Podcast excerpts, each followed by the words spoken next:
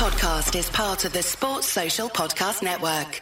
We're working in partnership with Beer 52 across the next few podcasts. To get a free case of eight unique beers, head to www.beer52.com forward slash wisden or use the code wisden at beer52.com when ordering and cover just the postage cost of £5.95. Beer 52 is the world's largest beer club with over 175,000 active members. Each month, members are sent a case with a different theme. Past themes have included Belgium, North and South Korea, California, New Zealand, and many more. We've been sampling some of them over the last week, and um, yeah, they're, they're excellent. Your package comes with a magazine as well as two snacks, and if you don't like dark beer, you can choose the light option. You can pause or cancel your subscription at any time. So head to www.beer52.com forward slash wisden to order your package today. Hello and welcome to the Wisden Cricket Weekly podcast. England bounced back in style at Headingley to level up the series with two tests to go.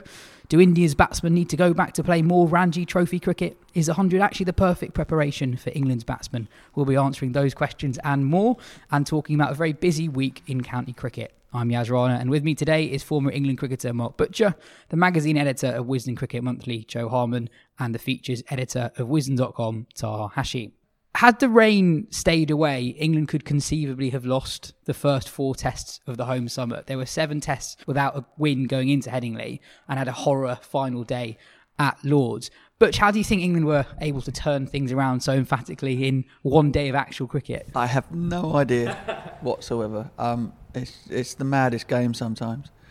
Um, you know, make a couple of changes in selection. Uh, bring in Malan at number three, Haseeb who we've all in the pod been saying should be opening the batting since doomsday. Um, and then suddenly, that you, you, know, you end up with you end up with an opening partnership of over hundred. I mean, when was the last time that happened? And um, Joe Root makes another sublime hundred. Um, and and, and the, then the bowlers go and do what they have been doing pretty much for the summer. I mean, the bowlers have been largely blameless, barring the um, the madness at Lords on uh, whatever day that was, day five. Um, and suddenly England look a test team again. I mean, I can't. There's no, there's no real explanation for it, is there? I mean, it does, it does sort of your intro there in the question, um, rather in a rather tongue-in-cheek fashion, pose the uh, pose the, the, the, dilemmas and the conundrums that people have been throwing at it. You know, England have played more red ball cricket leading into the New Zealand series than at any other point, and were utterly hopeless. They played nothing but the hundred um, prior to the, Le- the Lord's Test match and were utterly hopeless. They've done absolutely nothing else but wait until the next Test match start, and we're utterly brilliant. So none of the things, none of the reasons given for why um, for why we've been so bad, barring you know some players who are perhaps not good enough. Um, in terms of the batters, and uh, some others who are horribly out of form. That, those are the only things really to explain what's going on. And they uh, they had a great game, a great game, and India were were were spineless, which is not something you say about them very often. Mm. Joe, it kind of feels that the feel of a team can change quite quickly when you have a couple of batsmen in the top four who look like they're in nick. Malan came in and looked very, very good. Uh, Burns found some form again in Hameed with a really impressive 60. That suddenly looks like a much more stable team than it did 10 days ago. Yeah, yeah, absolutely. I thought we've always felt with this England team that there are enough good players in there that they can pull off wins when you don't expect them because they have got those players in their side. But what I don't think any of us expected was such a complete team performance. There were so many players who stuck their hand up and, and performed well. They weren't just riding off the back of Root's brilliance, although there was more of that. And it wasn't just uh, Anderson's genius, although there's a bit of that as well. Uh, this was everyone chipping in and, and, as you say, having a top four all make a score. Uh, I mean, there were some stats flying around. It was the first time since a, a test match against Bangladesh that, uh, that, No, New Zealand in 2013, right. where Steve Finn scored 56 as a night watchman. Night watchers, yes, I saw that. Yeah. yeah, so a different world we're talking about, basically. Uh, yeah, I think there's England should should and will take great heart from that performance, uh, and also from the performance of India, who suddenly just fell to pieces. I mean, England's bowling rightly got lauded in, on that first day. They bowled brilliantly, but if India's batsmen played some of the sh- sorry, if England's batsmen played some of the shots that India's batsmen did, we would be hammering them right now. So I think it's only fair that we that we call them out as well. There's some really poor, poor shots in amongst some excellent bowling. So yeah, amazing. It's a it's a big turnaround, and now uh, if if I pretended to know what was going to happen at the Oval, it would be nothing more than that absolute pretense. It could go either way, and it's it's been a great series because of that. Yeah, on India's batting, 78 all out after winning the toss and batting first on the first day. And then, despite a really good day with the bat on day three, they, they did collapse in a heap again. Um, that India batting up is full of so many big names, but it's it's so brittle once the, the top two or three go. Yeah, and it, it's a weird one because after what happened in that first day, you just saw okay, the game's kind of gone here. But in, India actually fought back quite well. I thought with with the ball when they were uh, you know against that England sort of middle order, low order, they they got through that, and then you know Rohit, Rohit batted well, and then you know Pujara came into his own. It was it was the first time in the series that we kind of finally saw him ticking, and he, he got to got to 91, brilliant off his legs. Kohli was at the other end, and it kind of felt like right, we've lost this game, but we're still we've, we've still got a series to win, and we've still got a chance here to to make some runs to to get ourselves into position and you know, have some sort of a momentum. But it was always the question was, you know, they finished that day with 80 overs on the board. So the question for day four was, can you get through an hour, two hours of, of the new ball? And this is where the real problem lies with that India batting with the new ball and with, with when when you've got Robinson and Anderson who have been England's two best bowlers in the series by by distance, and they just immediately from the get go that day where Robinson and sort of piled on the maidens, it was like, okay, I can't really see this. Can't really see them getting through this. And then they just they just went through them, and, then you know two or three wickets, it just became sort of inevitable, and, and everyone joined in on the fun. Moeen joined in on the fun. Overton joined in on the fun. So to just go back on England, I mean, who saw this coming a few weeks ago, where you've got Moeen Ali is suddenly England's number one spinner again. He came back from the winter, and we thought that was his Test career done. Dawid Malan, Haseeb Hameed making half centuries. You know they, you know who saw them coming back in. You know this summer. Bairstow coming in as keeper. Me, I saw both of them, both of them But playing. but it's just it's it's remarkable how things have shifted, and you know Chris Silver got his his two selections spot on for this test, didn't he? Brought brought in Malan and Overton, and both both performed. I mean, it's quite it's just quite remarkable. In the office last week, we were comparing this series to a couple of uh, similar series in years gone by and debating whether or not this feels more like the 2010-11 Ashes when Australia won the third test by low to level the series up and then lose it 3-1 or the 2014 England-India series where uh, England were 1-0 down after two, win the third and then go on to win that 3-1. What does this feel more like to you? No, well, neither one of those two, to be honest, because you still because you can you can still imagine um, England batting first, perhaps at or batting first, perhaps at the Oval on a slate grey sky like this, and getting knocked over for 200 again. I mean, that nothing. It, a good one good performance doesn't suddenly mean that all of those issues have gone away. Um, and you can also see on a on a on a bright blue sunny day, Anderson and, and Robinson not making a breakthrough and India making 500. You know what I mean? Could, both of those things are still infinitely possible. One of the, I think one of the the, the great um, one of the great sort of lies about around around about England and their bowling potency is when the conditions are like they are at Headingley. I mean, obviously Jimmy Anderson is an absolute sort of genius, etc. But those conditions are are absolutely unique to certain days in certain places in the UK. They kind of do they mean that England in Brisbane on, on day two, three, when it's burning hot and the pitch isn't doing nothing, are going to be able to, to, to knock over a terrible Australian batting lineup? Probably not, you know. So um, it's just the beauty of this, this whole thing is its, is its unpredictability. But I, I think I think England have still got another you know another Rick in them in the batting. And if Joe, you know, if Joe Root doesn't make hundred, which I know seems ridiculous to say that at the moment, but he might not. He might not make hundred again um, in this series. Uh, then you know England is still still looking for some sort of solidity there. And don't, don't get me wrong, it was wonderful to see the way that the, the two openers played.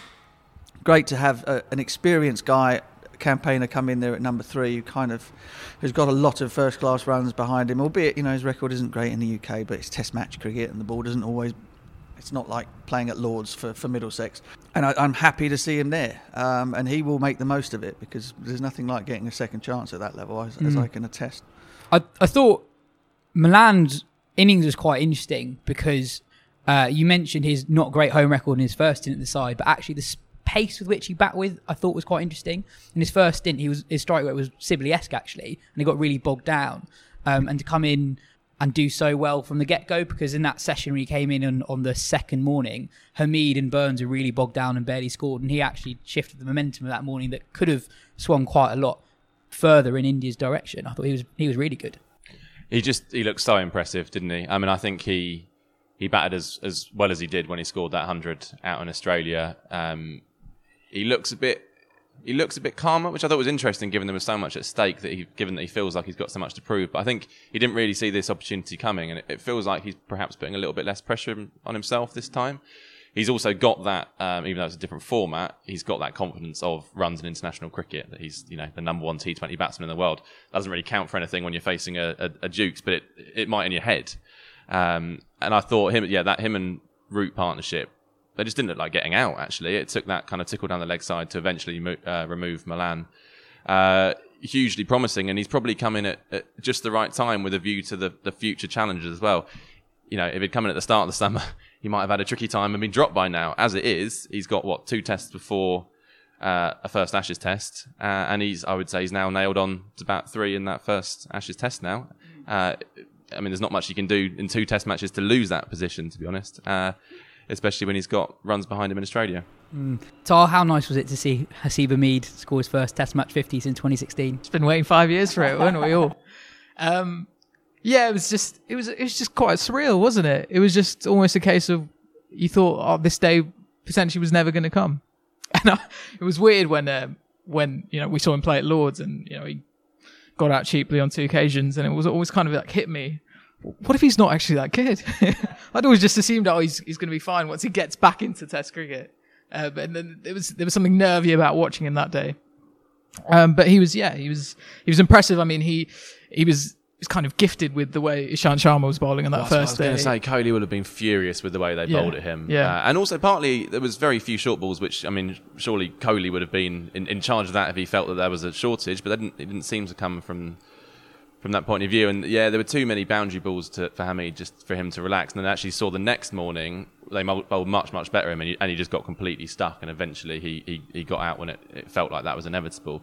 India will be thinking, why didn't we bowl like that to him on, on day one? And it could have been very different. Now he's got a bit of form, he's got a score behind him, and, and Test cricket probably feels a very different place to him. It one thing that's interesting about that though is that is that given a given a similar set of circumstances, um, and this is a little bit of poor old Dom Sibley bashing, I'm afraid. But given given that they'd bowled the same at Sibley as they did at Hameed, would would Sibley have been able to take advantage to the extent that, that Hameed did? I saw some, you know, I saw some stuff in the newspapers about oh, you know, he's going to have to learn how not to get stuck on the second day. Well, he's got 60 behind him. He played really fluently the day before. Um, with the emphasis on really fluently. You know, okay, they didn't bowl great, but that hap- that does happen sometimes. But you can you could have bowled similarly, you would say at Dom Sibley, and would he have would he have got to sixty, like sort of like flashing the ball around to the boundary Yeah. through off and leg side? Probably not. So you know, you've already there's already an improvement there, isn't there? Um, and of course, he has Yeah. he has things to learn, and, and I- we'll get better. You hope. I think that is fair, but equally, Hameed did end day one with a strike rate of about 45, and he was helped by a lot of bad bowling. So Well, I- 45, 45 for a, for a, a, an opener who is not Michael Slater or you know is is pretty And that also You'd doesn't be change pretty the happy point. with Would, that. would Sibley have put away, away those bad balls? Is, is the Yeah. point, wasn't it? And I, there were certainly a couple of shots that come to mind of Hameed that I, I haven't seen Sibley play in Test cricket.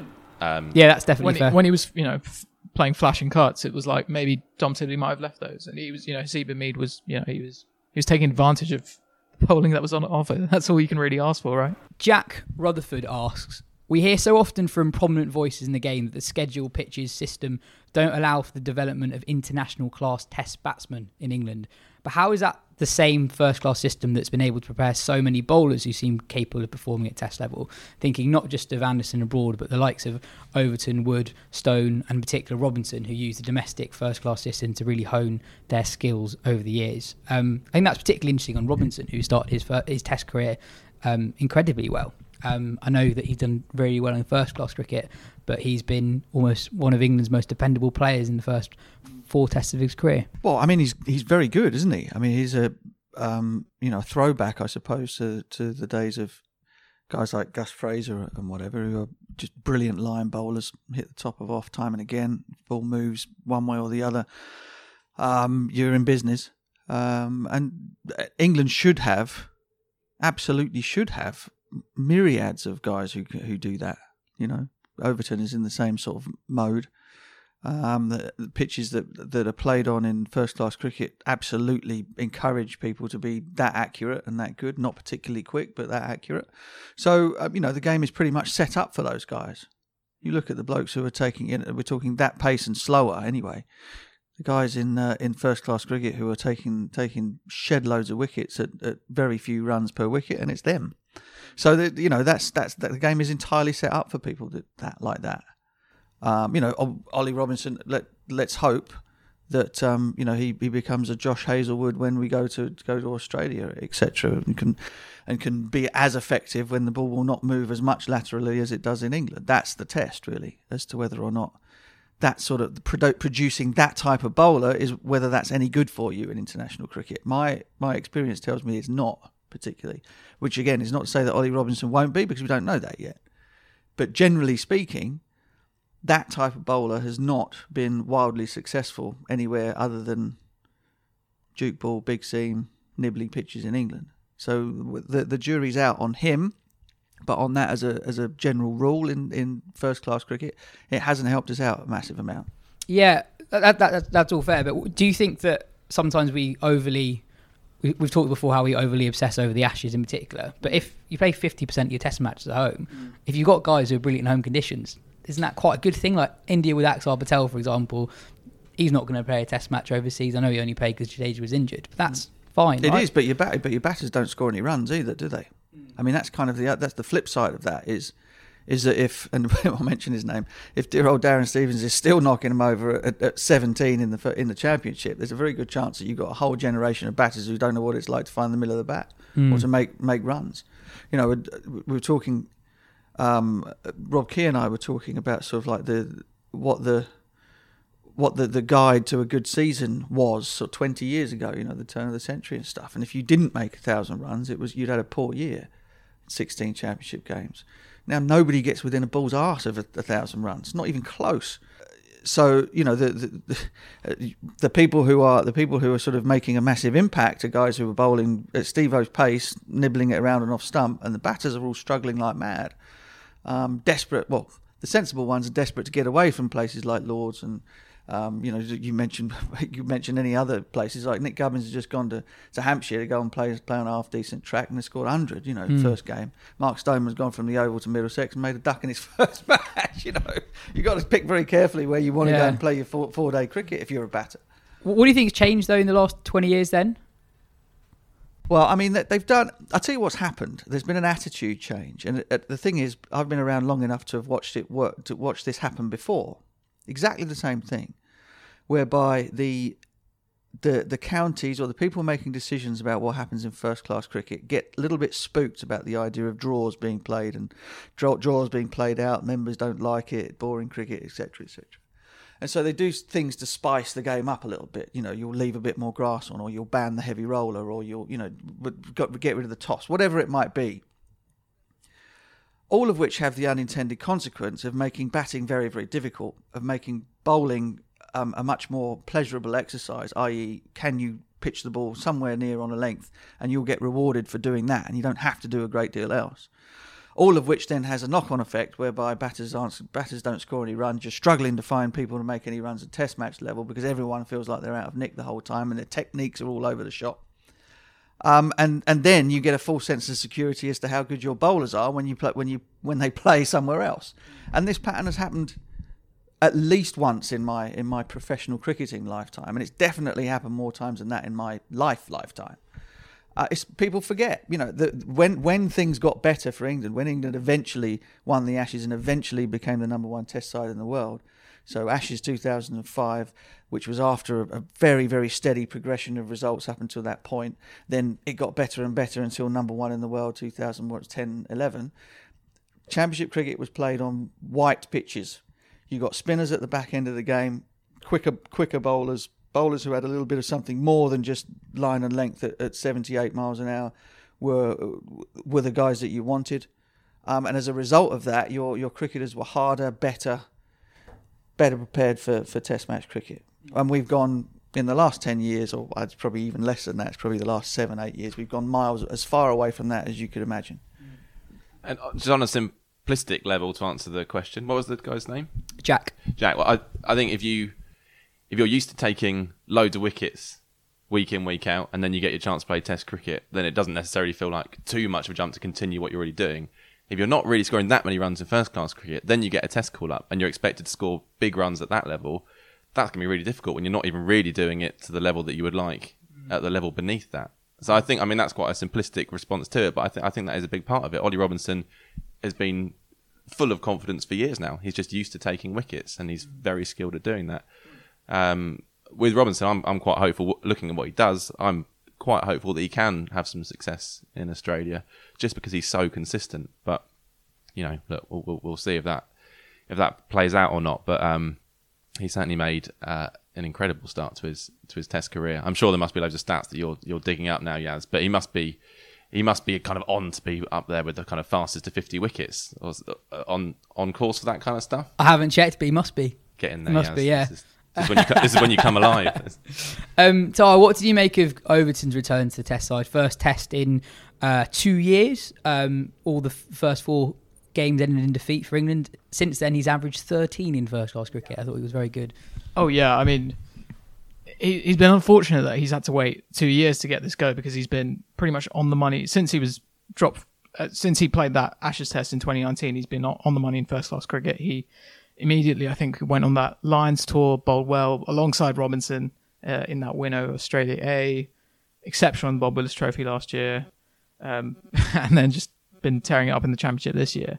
Um, there was that thing about he, you know, he he told me this as well that he'd kind of worked on, you know, trying to be, you know, be bowling at 100% all the time in the county championship because he'd been told by Ed Smith that he had to try and basically become a bit quicker and he, you know, made his run up more intense. We, we, I, I don't know if there's been a noticeable increase in his pace. I think he's kind of still bowling the same pace. I don't know.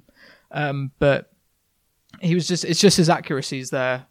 Um, he gets just enough, you know, out of the pitch, you know, in these conditions.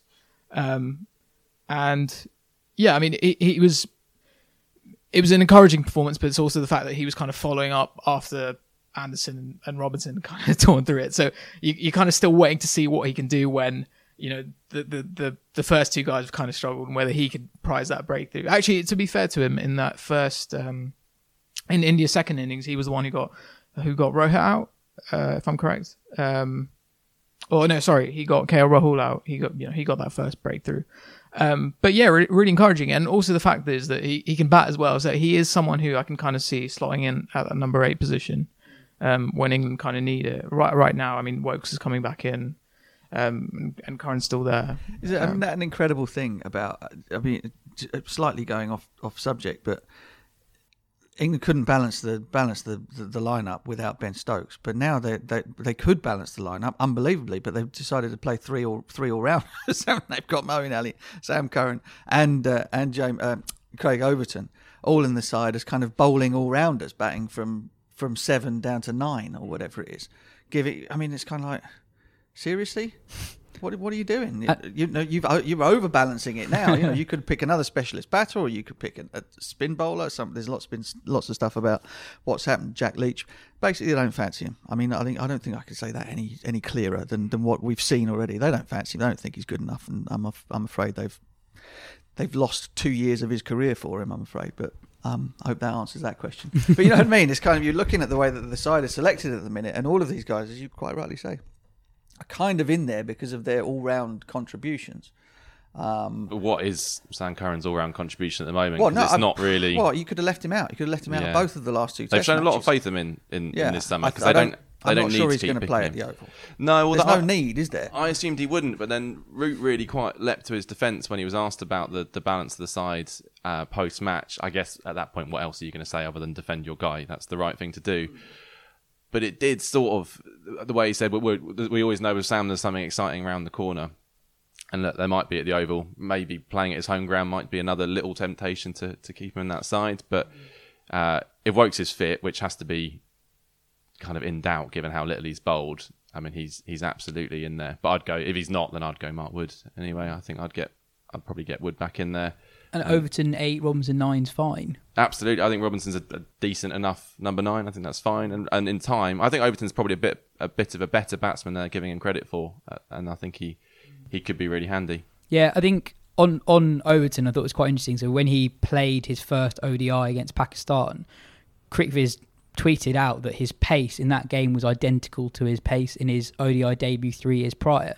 And I think some people, because there was so much about how he put on an extra yard of pace, were then a bit like, oh, actually, has he got that much better? He's only been taking county championship wickets. But I think I think he has. I think I thought he looked really good. I think the point you made about how relentless he was that this summer there's been a drop off at times from when Anderson Robinson been bowling and then the first change bowlers come on, and There wasn't that at all with Overton. Um, but you were right. There were lots of questions about Jack Leach, um, and I I think it's quite interesting that because Jack Leach has got really good career numbers, but he's played a lot of Test matches in Asia.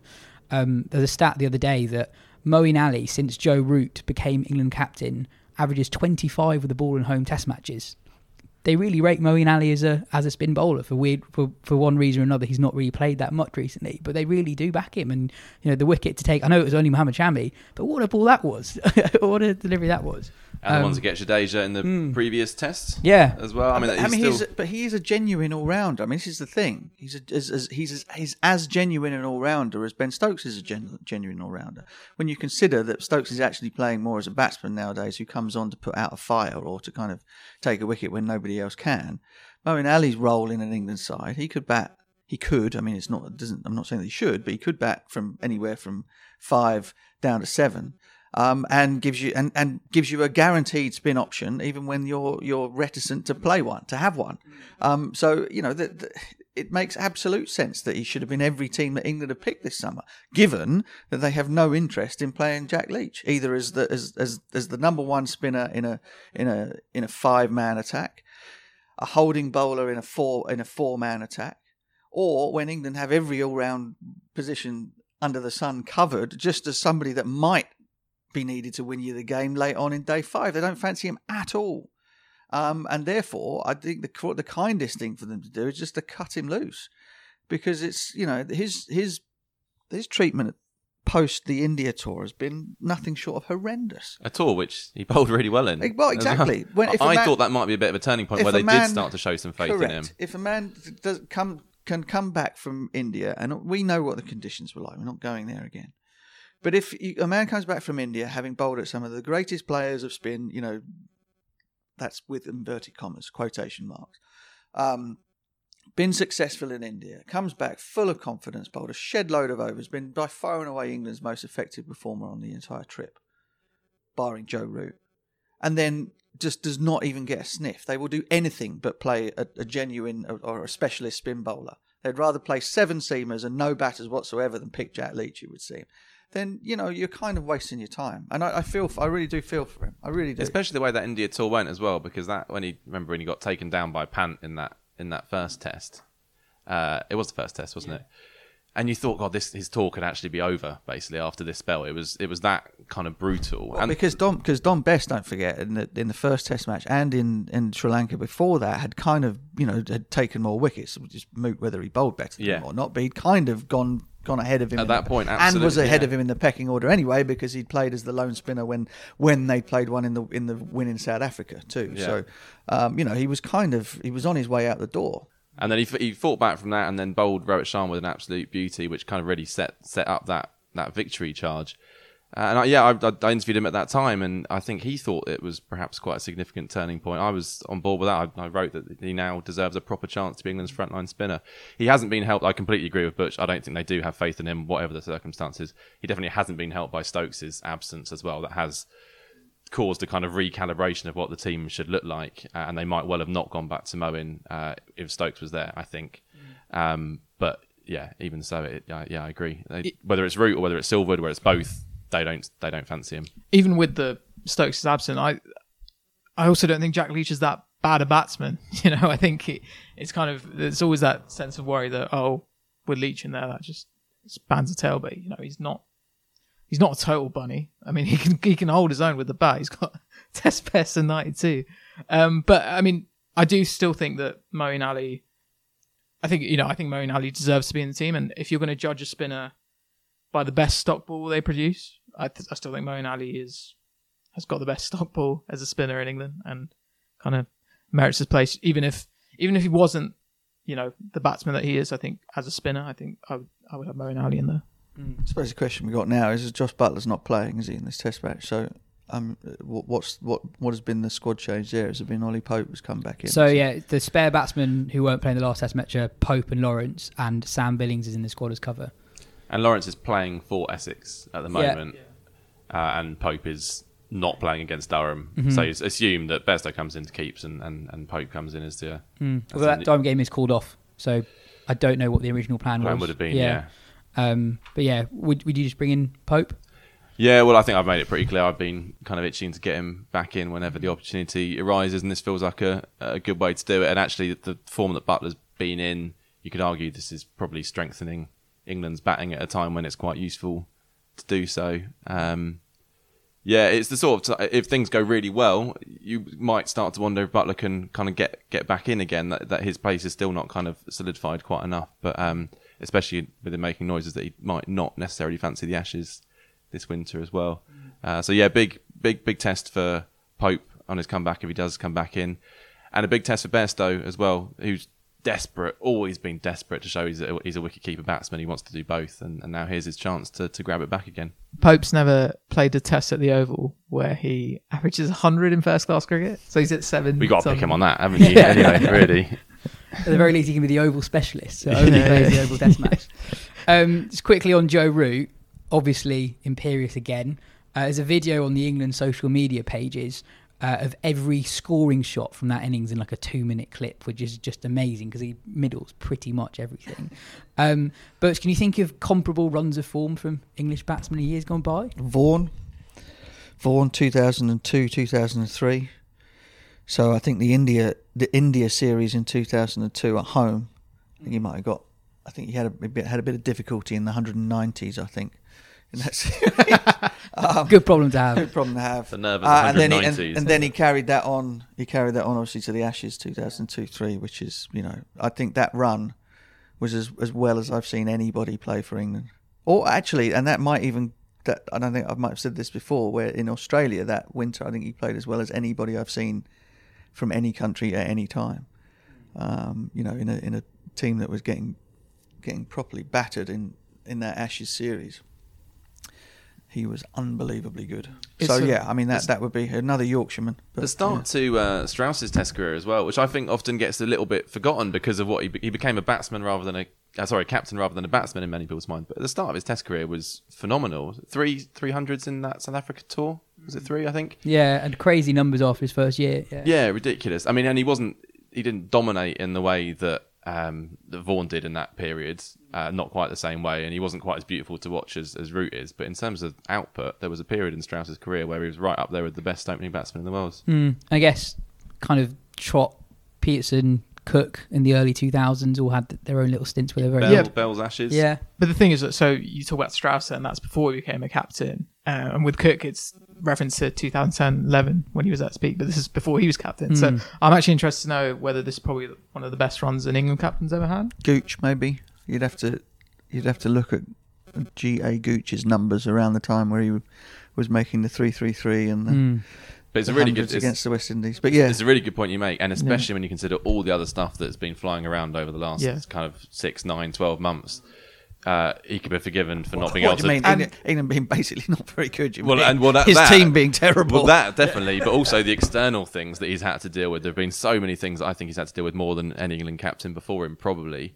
Um, and yeah, he could be forgiven for not being able to think necessarily 100% clearly when he goes out there, but he seems to have found just an incredible space. And you can kind of imagine like an England captain just getting the job and having this kind of run. So like when Cook big first became captain, he obviously went to India, had a really good run. It's almost like that honeymoon period. But this is Root's sort of four years into the job where you should be sort of worn down by it, and he's kind of gone completely the other way where he's kind of like smiling and like, oh, this isn't as great. He and then renewed just his vows.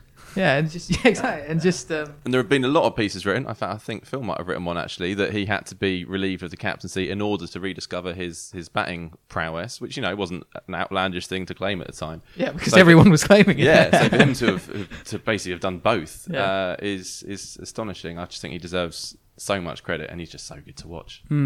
Um, back on India, Kohli was stubbornly defending the balance of his side after the game, effectively saying it's the top six's job to score runs, so there's no point adding extra batting depth and expecting that to change everything. Um, Ishant Sharma bowled weirdly badly. I thought. Do you think they'll make any changes for the four test? They've they've got to pick Ashwin at the Oval. I just like. I mean, you know, this is. Uh, you were talking earlier about whether this was uh, the India Tour 2014 or Ashes 2011. For me, this is like.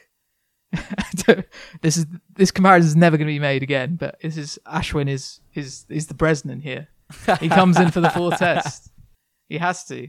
He's the best off spinner in the world, and he's he's on the bench. And you know, there's obviously there's a logic to you know just having Jadeja on that side, but this just feels like the moment. Is You've Jadeja been- doubtful as well? He had a, there was an injury concern, wasn't there? Yeah, I think he's okay. I think he's Okay. Okay. Um, and yeah, it's But he'd be to play both potentially. yeah, I think so. I think so. Jadeja's I don't think bowled, you can Ashwin at seven either. Not in a, not when your top six is struggling as that. and you've got is. that tail as well. Yeah. um, yeah. I, I, I, I mean, there's been chat that Jadeja might go, even go up to six and Pant seven because Pant struggles, but I don't think that will happen. Um, I just think um, I think Shane Warne made this point as well, where he sort of uh, outlined that Jadeja's almost like your your fourth seamer. Like he's just not going to go for any, and then Ashwin's your spinner, and that's that's Yeah, I, mean. I like. He I, just he I like won't, that yeah. logic. I do. I do like that logic. I mean, look, I, I actually also quite like the very old-fashioned idea that your batters are there to bat and your bowlers are there to take wickets. I do. I do like that. I think there's a certain, um, there's a certain sort of uh, up yours about that that whole, whole way of thinking. You know, um, whether or not India have got the right blokes on the park is another thing, and the Ashwin question is always is always the one. How how can any team afford to leave out a guy with his sort of numbers? But um, I don't. I'm not sure that India are going to panic on the on the basis of, of a terrible first innings at, at Headingley. I really don't. Um, the the thing is an interesting one. He a bit rusty, wasn't he, coming into the Test match and just bowled poorly. he bowled Um, well at, the, at Lords though. It wasn't as if like he hadn't played for ages and that was his first Test match back. No, and he was, true. yeah, that- that's why I thought it was quite interesting. But I mean, he has. I mean, his his he has sort of um, history with Lords, doesn't he? Um, and maybe maybe the the sideways slope at one ground and the up and down slope at the other kind of threw it off. I don't know. I mean, imagine. I mean, we- we might get to this when we get to the quarterfinals of the, the blast and stuff. But imagine the, the the, the grounds that we play on in this country in comparison to every area. You can't have a flat one. Can't have a flat pitch. Can't have a can't have an oval Yeah. shaped ground. But anyway, look, it, you know that that you wouldn't legislate for that, would you? A player of his experience and a player with his, you know, his, his career arc, which has gone, which has gone upwards, hasn't it? Can you have an upward arc? I suppose you can. Yeah, I, I think the, the two pitches coming up could really suit Ashwin as well. Obviously, you got that six for Fasari at the Oval, and Manchester has been spinning all summer, so uh, that could be interesting. Um, a question from one of our regular listeners, the Run Out blog asks, "How hard is it um, to add a shot to your game or grow the confidence to implement it in a Test match, and how much of it's purely confidence?" Ollie Robinson said that he only learnt his new wobble seam ball that nips in last week from Anderson, yet implemented that to good effect. How different is that from a batter to a bowler to learn and implement something new? Um, I don't know. I think I, I think if you are, I think if you are technically sound enough, you can add add and subtract these things pretty, pretty straightforwardly. Um, but for example, the the wobble seam, I'm guessing, is is basically a, a a change in the way that you hold your fingers on the seam of the ball, and the rest of your action doesn't change at all. So it's just sort of getting used to releasing the releasing the ball with the fingers a bit wider, then a little bit sort of closer together on the seam, and that really shouldn't change a great deal. So you're basically saying bowling is easier than batting. No, no, no. I'm ba- what I'm basically saying is, is that you can do you can do both things. If you, for example, um, you know, the, uh, India tour of 2000 and 2001, the only India tour I went on, you know, it's kind of pitches were slow and, and slow turners, etc., etc. And I kind of I kind of developed um, a, a sort of a fine sweeping game, or a game where I could sweep anywhere from mid wicket round to round to fine leg. And it wasn't something that I did at home because you didn't need to. You had a little bit more pace on the ball to get it through extra cover and in front of square. But on those pitches, it, it was it was kind of well, I'm going to have I'm going to have to do this. And so I, you know, I can't remember how, who I worked with on it. It might have been was Thorpe there? No, it might have been Duncan or, or somebody. Just just a way of being able to, to change change where I had my where I got the bat as the ball was being released. So I'd actually try and sort of point the toe of the bat down the down the pitch early in order to be able to then be in the right position to decide how fine or whatever it was. And you did that between the first warm up game and the first and the first test match. wasn't much used to be in the first test, but it was in the second. But you know what I mean. You kind of you just have to you have to think on your feet sometimes. Um, and as long as you're not as long as you're not sort of rebuilding or having to rebuild an entire technique in order to bring in a shot or in a delivery, it really shouldn't be that difficult for people who are as, as highly skilled as guys playing test matches should be. Just just related to that, I enjoyed it was a clip I saw on Wisden.com of uh, an Indian journalist giving Virat Kohli and his team some technical advice on batting, uh, saying they should be playing more off the back foot. Uh, Kohli said, well, the balls are all quite full deliveries. and he said, yeah, but India seem to be missing chances on the back foot. And Kohli's look there, I mean, honestly, if looks could kill. But he, he stayed remarkably restrained. Yeah. I, I know. He just he kind of a period of silence just said, okay, thanks. All right, and then thanks for your, thanks for your help. I mean, you know, that technically that they batted absolutely superbly in the in the first two Test matches, right? They they outbatted England's England's top order against the moving and swinging ball, um, to ab- to an absolutely huge degree, and then nicked them all at Headingley. You know, I mean, that's that, that's kind of part of the reason why we're why we're sort of all looking at this and trying to explain it. Sometimes there's nothing to explain. They nicked them all on at Headingley, and they missed them all at, at Lords and at, at Trent Bridge but technically they still played in it almost exactly the same way as they did. And I guess one thing about one thing about top order batting against the moving ball is this: is that you might be technically sound, you might have have it all right, and you might have made runs in the first two Test matches, but eventually you it's going to get you. You know, and the concentration required to kind of rein yourself in and be disciplined outside off stump and play straight and not look to sort of get out of your box and look look to drive uh, balls that are not quite there becomes quite a difficult thing to kind of to hold on to over a five test match series. You might be able to do it for four innings, but can you do it for ten? You know, and that that in itself is is a challenge to batters. It's not something you can see in technique and with split screens, but that's something that goes on in the mind. It's like, Christ, am I seriously? Am I going to have to not play this cover drive for another Test match? You know, and eventually you have a go at one. Oh shit, that's why I've been leaving it. You know what I mean? That's I mean that's just batting. That's the that's the beauty of a five Test match series where you go up against the same bowlers. If you manage to, to, to last the series without getting dropped, you go up against the same bowlers time and time again. They're very good. You're very good. Um, they'll win sometimes. You'll win sometimes. I thought Kohli was remarkably restrained, not just because of that question, which, by the way, how is playing a little bit more off the back foot going to stop you nicking balls at swinging that are full? I mean, it doesn't make any sense. Um, but but also in terms of uh, like he actually gets loads of questions like that. So it was a 15 minute press conference after they've just lost by an innings. And a lot of the questions were just l- lacking subtlety and like basically saying, "So and so your team's doing really badly. What do you think?" It's like that's re- that's really I've- hard I've to deal with. Particularly in India, obviously, when there are a lot of Indian journalists and the press conferences last a bit longer, they are often quite tense affairs because they really Hmm. do give them a grilling and in quite specific ways that I think that the questions that, yeah, are certainly more um, pointed. Yes. Perhaps than the English journalists, Yeah. which you know is, is quite fun to watch. Yeah, I quite, is, quite it enjoy it, but it's certainly a bit tense. Yeah. Um, well, we're recording the podcast over the next few weeks from Sixes Cricket Club. If you haven't heard about Sixes, Sixes Cricket Club is a new cricket themed social entertainment venue with a restaurant, bar, and cricket nets. All Wisden podcast listeners can receive 10% off their food and drink by quoting Wisden 10 on their booking notes. Jo, what's your moment of the week? Um, so my moment of the week um, actually kind of re- relates to the last quarterfinals, which I think we're going to come on to. But it was uh, less than 48 hours after Sussex had pulled off a win against Yorkshire. Uh, Rashid Khan playing one of the most watchable innings uh, you could ever imagine. Some outrageous shots in that. Um, but yeah, the press release came through from Sussex announcing that Phil Salt and Chris Jordan would both leave, be leaving the club at the end of the season. Uh, Chris Jordan's going back to Surrey to be their T20 captain. Phil Salt is off to Lancashire. Uh, Jordan's a massive loss. I mean, he's a world class bowler, but you can kind of see he's at that point in his career. You can see why he'd want that challenge. I think Salt leaving a kind of homegrown player who's still yet to reach his peak that would have been particularly gut wrenching for Sussex and Sussex fans. And Rob Andrew, their chief executive, did a did a video, I guess, to kind of allay the fears of fans. I watched it; it wouldn't have allayed my fears particularly. Um, he said you just got to respect their decisions, which obviously you do, but the, it, there's a, a kind of fundamental issue here where you've got uh, some of the best young players, or just best players in general in Chris Jordan's uh, situation, uh, who want to go and play at test match ground counties or, or counties that host 100 obviously is pretty much the same thing. Uh, and counties like Sussex are, are going to suffer. And Sussex have had a miserable year in county championship in terms of their record, but there's been that kind of thing. They're trying out these youngsters, they're building for the future. T20 is their thing. T20 is what they can win each year, and they've got a good chance of doing so this year.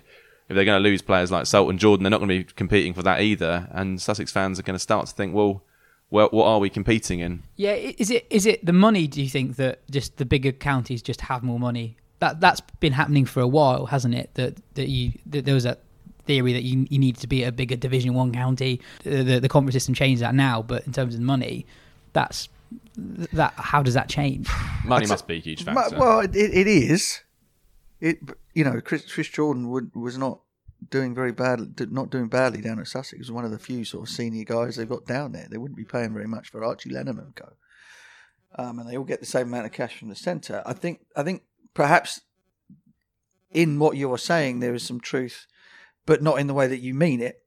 In that Sussex's early part of the season in the championship, you're right, they're completely and utterly uncompetitive.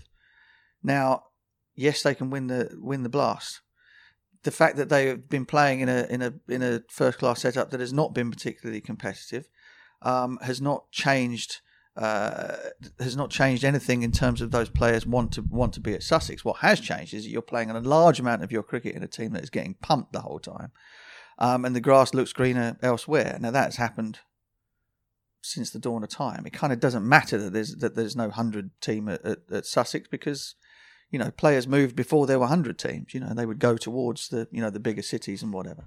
I think the, the the issue is is that if you if you are if you're setting yourself up as Sussex are for sort of some renaissance in down the line and in the future, how long are you able to keep hold of players who have ambitions, higher ambitions in all forms of the game, white ball and red ball, if you're surrounded by youngsters who don't really know a great deal and you're getting pumped the whole time? I know if, if I was 25, 26 and kind of wanted to play for England, but your team, the team you're playing in, is terrible. You'd be thinking to yourself, you know what? I've got, I've got no chance if I stay here. I'm going to have to go somewhere else. And But the um, two things are linked as well, aren't they? And that so the hundred hosting venues are taking a cut of ticket sales. So counties that don't host the hundred are missing out in that sense. So that that gulf is beginning to widen, which Well, will I only mean, mate, exacerbate you- the issue but that you we're could, talking But you about. can, you. I don't think you can argue that after one after one season. I don't think Phil Salt's decision to leave Sussex is going to be based on whether the, you know he had. He's But it might be it might influence what Lancashire can offer him if they know what's what's coming through the door. Yeah, but there is there is a salary cap. You know, there are all of these all of these clubs have have salary caps. There are obviously packages and things that go along with all that kind of thing.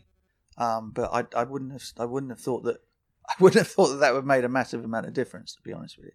Uh, just to add on that as well, that uh, Steve Finn has, has left Middlesex to go to Sussex, so I guess you being go. brought in as a as a sort of like for like replacement for Jordan. But the reality is, even though they're both 32, which surprised me when I looked that up earlier, um, Jordan is uh, at a much higher point in his career than Finn, who seems to be kind of on the decline. So Sussex fans, I don't think will see that as a like for like replacement, really. And I guess from Lancashire's point of view as well, they've lost Alex Davies, who's one of the best keeper batsmen in the country, to Warwickshire. So that just needed filling, and Salt would be one possibly top of the list of players to go for in the country. Taha, what's your moment of the week? Well, like Jo mentioned, Rashid Khan, that knock for Sussex to send them through to, to finals day. Um, because he's such a ridiculously talented bowler, you know, he's the best T20 bowler in the world, really. Um, you kind of forget how exciting he is as a batsman. And so Sussex were kind of, they were kind of down and out when he sort of walked into bat. Um, and then he just smashes 27 off nine. Um, and he plays these shots and you know, they've just got these like extra little flourishes to them. It's, but you were there, right? There was, a, Yeah, there was yeah. a, I I mean, mean, a nice kind bit of- of commentary on one of those shots. Yeah. As he, did, he played it over the top and did a ridiculous thing with his wrist. You're like, that is completely pointless, but it looks great, and we love him for it. Yeah, we'll have some of that. I think. I think. Well, you know, the, my um uh, my gripes about that that game and what Yorkshire did to it and for it um have been well documented. But I think you know part of that was that innings. I think when he was on about seven, he hit one out to point, and you had that ridiculous. Um, that ridiculous angle on the on the boundary, where the boundary went from being you know decent size to uh, to very very small within a space of about ten yards because it was on some kind of isosceles triangle angle back, and he and Rashid Khan would have been out. He'd have been caught at cover point. But unfortunately, as the fielder started to move to his left, he started to move outside of the outside the line of the fence because the fence didn't go round like it normally would. It went across, and so he ended up going from. He would have caught it about a meter inside the line of the boundary had it been normal. But as it was, it ended up a long way over. It went for six. And he went on to win him the game, Yeah. Which, give- which made me laugh a lot. We should give some context to that, shouldn't we, for those who didn't see that game? That uh, that Yorkshire were playing at Durham because the Test match was at Headingley, and they tried to recreate the dimensions of their ground at Durham, which meant these kind of green expanse, which just wasn't being used, which would look very odd, and these kind of right angle. Yeah. Uh, I find it interesting how specifically they did it. So it wasn't just like, oh, that, that one's shorter, but they, they got the right angles in. And also, they put the, they actually sent an email specifying the degree, the angles, degrees, and the exact length, the distance between the stumps and the. ba- I mean, it was utterly, and you had huge swathes of outfield sort of sitting outside of this, and we're tucked up into a corner of the ground at Chester-le-Street. It was utter nonsense. and And I guess fans must have been because fans wouldn't have necessarily understood what was going on. I don't know how that how you translate that to them. So they must be hmm. thinking, "You turned up for yeah. a, a game because like, why aren't they using half Yeah. the field?" You- you- Like, Well, and, You- and also, I mean, to make it, you know, fine, do what you want. It's, it's your home game. Do what you like. If you think that's going to help you out, whatever. But then to do that and then win the toss and decide that you were going to defend on a pitch that was net on a on an outfield that was now like a Subbuteo pitch. It was so small. It was just kind of like, I'm like, what are you doing?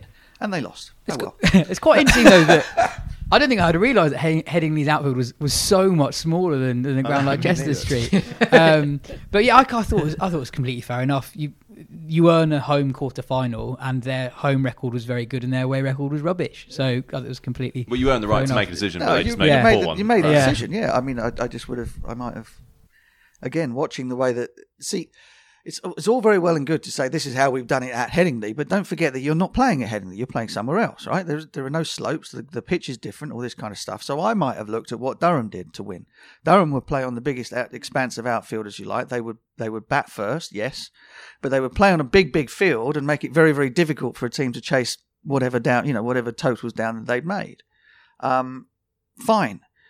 But if you're going to make the ground very, very tiny, then you might have a think about chasing, even though you've not done that particularly uh, particularly well at home. Mm. Um, you know, when they got beat. Go.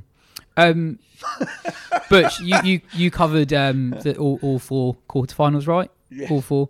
Um, how how did you find it compared to the month of cricket you saw before that in the hundred? Specifically, I mean, you had really good finishes. The the the Notts game was completely bonkers. The finish there, but I thought watching personally watching the Somerset game in front of a packed house and seeing how much the fans were into it, and also the players as well. So Tom Abell after the game was actually quite emotional. I think uh, David Hopps from Cricinfo said he interviewed him the day before the game, and you almost thought that Abell was too pumped up 24 hours out of the game. What what was that like to cover compared to? Well, I mean, Taunton is, uh, it, if you've covered as many blast games as I have over the last 10 years or so, Taunton's always one of the best places for, for one of those nights anyway. Um, always great support, hugely into into the cricket. All you know, love the, the home players. You know, people like Max Waller, who, who's not even playing, is kind of cult hero down there. You know, the whole thing is is brilliant. It's a great place to go and to go and um, broadcast um, cricket from. And so there was no surprises there. Obviously, there was a bit of there was a bit of feeling from some of the supporters while we were doing our top of the show. They were abu- hurling abuse at us over the, uh, you know, to the microphones as we're trying to, you know, set up the game because it was our fault, of course, that um, that, that the hundred was being played on the hundred for being yeah for being from Sky and for, for commentating on the hundred. So there was people yelling abuses. Then the game game got on and it was superb. You know, you kind of I kind of thought that Somerset chasing a little bit of dew, whatever. Uh, they they should have ended up chasing 200 plus, but they they bowled brilliantly and fought back incredibly well. Roared on by their home fans and, and Tom Abell, who I think is a very very fine cricketer. Um, and of the two, there's two guys at the minute, two uncapped players um, for England at the minute that I think will not stay that way for very long. One of them's Abell, and the other one's Harry Brook. Um, and so, so to What, answer, for- what formats do you think for those two? Just well, either any. Any. So I say either, you know, as white and red. Um, but yeah, but any. Um, and so no, it it did not surprise me whatsoever. I mean, starved of, of cricket. They hadn't had a game down there for a month, so everyone was bouncing out of their skins to come down and play, uh, to to watch. So brilliant, and and nothing that we haven't seen from Taunton before. Nothing that was not un, not unexpected. Um, Notts was interesting. I mean, so, so a couple of the grounds, a couple of the grounds in the hundred, and this is this is not cheerleading for one against the other or anything like that. I'm just observing what I've seen. Birmingham was very very interesting because at Edgbaston I have not seen apart from finals day. You do not get don't get crowds like the, the ones that we've seen at, at, at the hundred games, and you do not get an atmosphere like the ones we've had at the hundred games at, at, Birmingham. Trent Bridge different. Trent Bridge, they would regularly, regularly probably get more fans in for, for Nottinghamshire playing than did for the hundred. Um, there's a couple of reasons for that potentially. One is that so much of the stands get taken up by stages and goodness knows whatever else, but also people genuinely love their their night out to watch the Outlaws play, and why not? They've been the most successful, one of the most successful teams in it. So um, oddly subdued at, at Trent Bridge. Part of that was because of a, a two week old pitch that sort of stopped the stopped the ball from being hit out of the park. And then you had that incredible turnaround, that incredible finish where the Hampshire boys all ended up lying on top of each other at the end. You know, absolutely. Thank God it ended up as a good finish because before that it was utterly dire.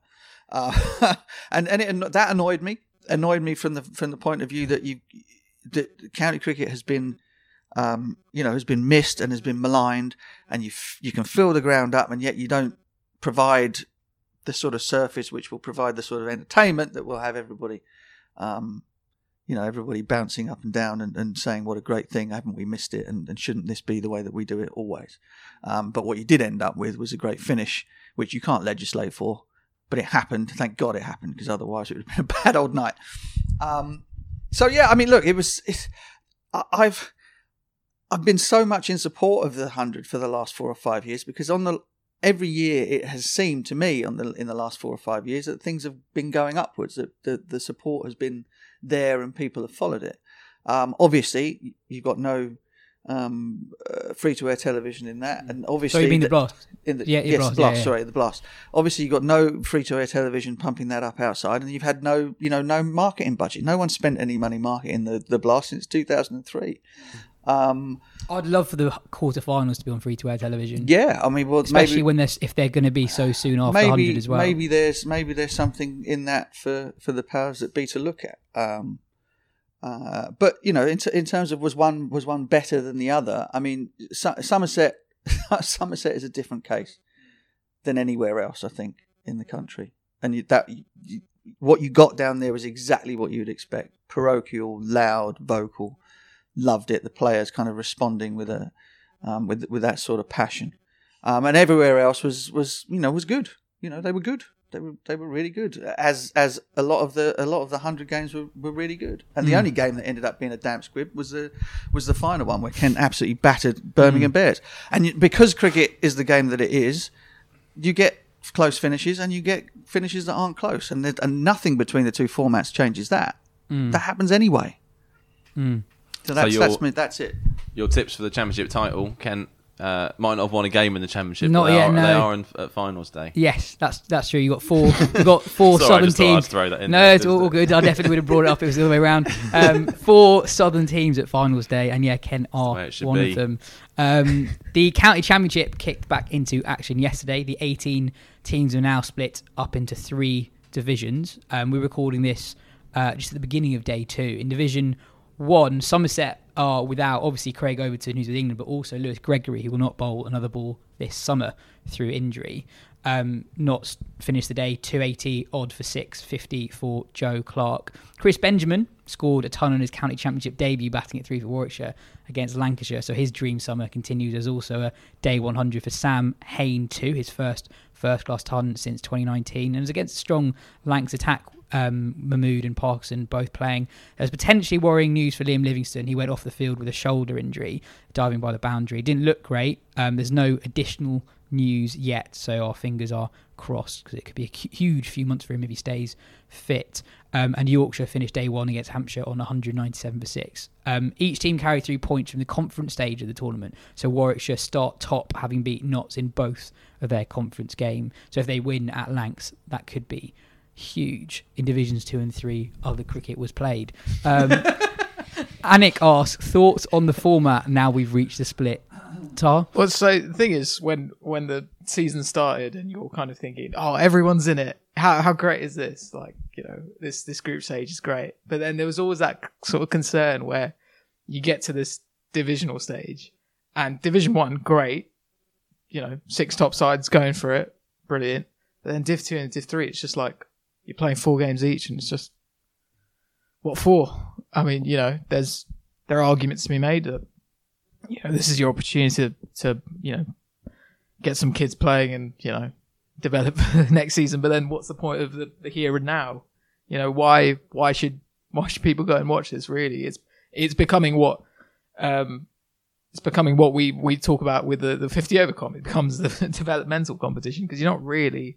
I don't know, but even then, you're playing for something in that 50 over thing. Here, Division Two, Division Three, I don't really understand what's what what you're really going for. And then suddenly two months of the summer is almost developmental cricket, which is which is huge. That's Well, such I- a significant chunk of the summer. I guess the argument is is the stuff that we've had so far and the Division One Division One stuff we've got now is that good enough uh, for this to be the worthwhile trade off that you have some kind of pretty insipid cricket to finish the season? And I think a lot of people before it happened felt like it would be, and now it's actually here. It's like, God, this is actually quite a lot of cricket with not much hmm. hanging on it. And and the argument we were just talking about this before before the start of this, the argument with blooding young players is, is a strong one to some degree. But if those players are being blooded in, in cricket with no intensity, no real nothing hanging on the game, there are so many other young players that actually you're not being thrown into an existing experienced team. You're just playing with another bunch of kids. Well, is that any different to playing under 19s or playing second 11 cricket? I, I'm not sure that argument is quite as strong as, as I probably myself thought it mm. thought it was when this was talked about.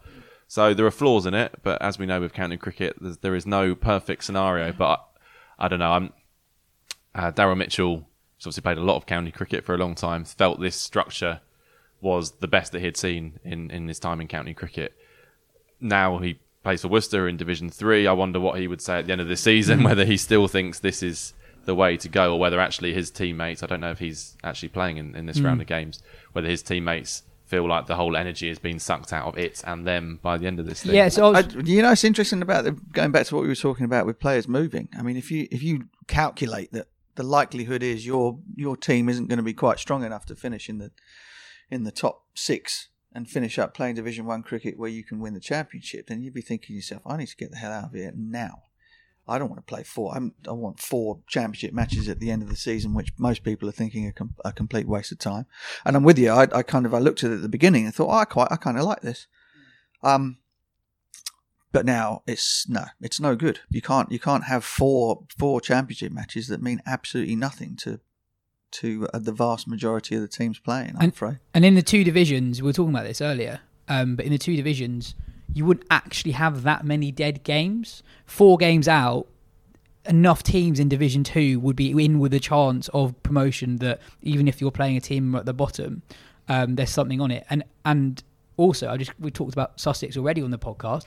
But if you're if if you got a club like Sussex who lose so many players to the hundred and they're not in Division One, their season, with the exception of the Blast, ends really early on. The season basically is done by by July twentieth, with the exception of potentially three T Twenty games. The other thing is when you say you have two divisions and then you still have, of, of course, you're still going to have kind of games that are kind of dead, but you still have to look to the table and see, oh, okay, right, this game doesn't really matter. But here it's like Div 2, Div 3, dead, right? Yeah, you, just don't kinda even have just to know. look. You don't have to even look. It's look- like- you know, you're not looking at seeing who's playing who and Yeah, thinking, yeah. well, th- they've got something to play for here. They might go up. They might go down. Don't forget the people going down as well. I mean, one of the problems with what with how the the, the two division thing ended up was because they were trying to manipulate the the, the, the, the finishing standings. You'd end up with I, what was what was the, the was it one team went down or something and three came? I can't remember. They were trying to get ten in one and eight in the other, weren't they? I mean, again, you can't have that. I remember at the beginning of two divisions where I think it started off with three up, three down, and that was too many. Two up, two down is just Yeah. is fine.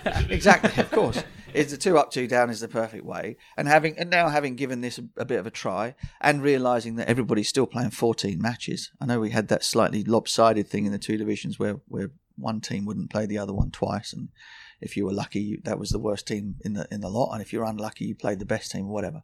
It was never going to be perfect in order to get to 14 matches, but at the moment we've got 14 matches still. fifteen if you include the, the Bob Willis Trophy for whoever gets through to that to that five day match at the end. Um, and yet, most of those games don't mean don't mean anything from a hell of a long way out, uh, and that can't stand. So I mean, the only way to do it is to go back to the original, back to the sort of the midway of, of two divisions with two up and two down again, mm. or or have less teams. I mean, that's those are those are your two options. I'm afraid. And the ECB, they've got an easy get out here, haven't they? They never said this was the new permanent structure. This mm-hmm. was sort of came about through accident and, and through COVID circumstances. So no one is going to hammer them if they leave this, but they've got to make that decision. I mean, pretty quickly, right? Mm. Yeah, Um, absolutely. And yeah, I think on balance, I think they'll probably have to. Yeah, I think two two divisions will probably be what they end up going back to, but we'll Hmm. we'll see. Um, England's white ball series against New Zealand gets underway very soon. Their original squad included two on cap players who impressed in the 100, Charlie Dean and Maia Bouchier. Unfortunately, both will miss the first game of the series after being identified as close COVID contacts. Emma Lamb has been called up to the squad as a replacement. Um, there's actually a really interesting interview on Ravichandran Ashwin's YouTube channel with Kate Cross um, where they talked quite a lot about the 100 and the prospect of a women's IPL. Um, but there's one interesting bit from Cross on Lamb, um, and Cross talked about how obviously it was brilliant to play in front of big crowds, but she said that for a lot of players it was quite difficult adjusting to that, having played all their cricket in front of much, much smaller crowds before, and said that Lamb was one player who played slightly within herself in the 100 in front of bigger crowds, pray- put more value on her wicket um, compared to what she's been doing in the other domestic comps, where she's been one of the players of the summer and been basically smashing it from ball one. So I thought that was quite interesting. Um, and yeah, Tash Farrant is back in the um, squad who bowled very well in the 100, and Freya Davies is another really good T20 bowler who's back in the squad. So I spoke to Lisa Keightley on Friday for the upcoming issue of Wisden Cricket Monthly, and she was talking about this because it's three T20s and then five ODIs against New Zealand, and then there's games in Pakistan in October as well. It's a real chunk of, of, of significant cricket. Uh, and she said there's going to be a lot of rotation in, in these games. She said, I think it's five one dayers in 10 days. So she said it's not realistic for everyone to play all those games. The best way to keep the side winning is to actually freshen it up, keep giving different players a go, which is, is not a luxury they would have been able to have really not well, so it's, long it's ago. not something they've been very keen to do either. That's true. I mean, yeah, Um, but I think I think that one thing that has has come out of out of the many great things that have come out of the hundred for the for the women's game is just that there is there are a lot more players around there who are who are very very close, or if not already good enough to be to, to play international cricket for the women's team. So that's that's great. I mean, you look if you if you look at the the women's game as though it only started five years ago, right? Sort of, or t- it's got a ten year history or something, and you were kind of trying to do something to elevate everything about it. It's it's um, uh, visibility, its quality, all that type of stuff. Then you pretty much do what's been done. I think. Um, it- very different for something that's been established for for a hundred odd years in, in the men's game. So you're almost talking about two completely different outcomes for for the same product. But um, well, it's Lisa been amazing for the women's game. She she said uh, English women's cricket needed the hundred. She said, and and she said they're not. She thinks the gap on Australia is rapidly closing to the point they're almost on a par. She said just that pool of players to choose from is slightly bigger in Australia, but that, that gap has been rapidly rapidly close. She said also it just means she's she's feels much more able to give players debuts, knowing that they can cope with the pressure because they've done it or done something similar to it. Um, someone like Alice Capsey, who we've mentioned on the show a couple of times before, she's not in this squad, but from speaking to Lisa, it's clear that she's very, very close and, and will play soon, I think. And she probably wouldn't have been able to give her that that chance uh, until well, until she was quite a bit older because she just wouldn't have had that cricket under her belt. As it is, she's she's seen Oval Invincibles to a match-winning total in the Eliminator final in front of a decent crowd, and has coped with pressure and has, has shown not only she's got the talent, but she can deal with all the other stuff around it, which is massive in international cricket. it's nice that you can actually talk about bolters now in sort of selection for women's teams because before it's kind of like you have your pool of centrally contracted players and you know you're really just going to pick from there. Uh, whereas now someone can kind of come out of the blue. But also w- with Farrant that you were mentioning before, um, you know she's she's leading wicket taker in the hundred. She was so good, brilliant at the death, bowls these slow balls, and it's kind of I'm quite excited to see if if she gets to go as well. Yeah. So also, it's just actually made women's cricket much uh, easier and more enjoyable to cover as well. So I mean, Butch saying that that side barely changed for years. It actually meant, from our from a journalistic perspective, you've spoken to everyone. Everyone knows their stories. They've been playing that team for ten years together for a lot of them. Now you've got players, young players with different interesting backstories uh, who you can talk to, learn more about. They become role models for different sections of society. We just didn't really have that for a while, and I think it's it's just made the whole thing so much more vibrant and, and interesting and different. Absolutely. Um, in the Charlotte Edwards Cup, the Northern Diamonds, the Vipers, and the Southeast Stars are the three sides to make it through to finals day. Um, the, the way it works is this, the team with the most points goes straight to the final. The other two go into a semi-final. So the Stars go straight to the final, having won five of their six group games. Um, some sad news to finish the show with. Former England captain Ted Dexter passed away last week at the age of 86. Dexter played 62 tests for England between 1958 and 1968, averaged nearly 48 with the bat, and captained England on 30 occasions. That is all we've got time for on today's show. Cheers, Jo. Cheers, Tar. Cheers, Butch. This has been the Wisden Cricket Weekly podcast. If you enjoyed today's show, tell your friends, and we'll be back next week. Sports Social Podcast Network.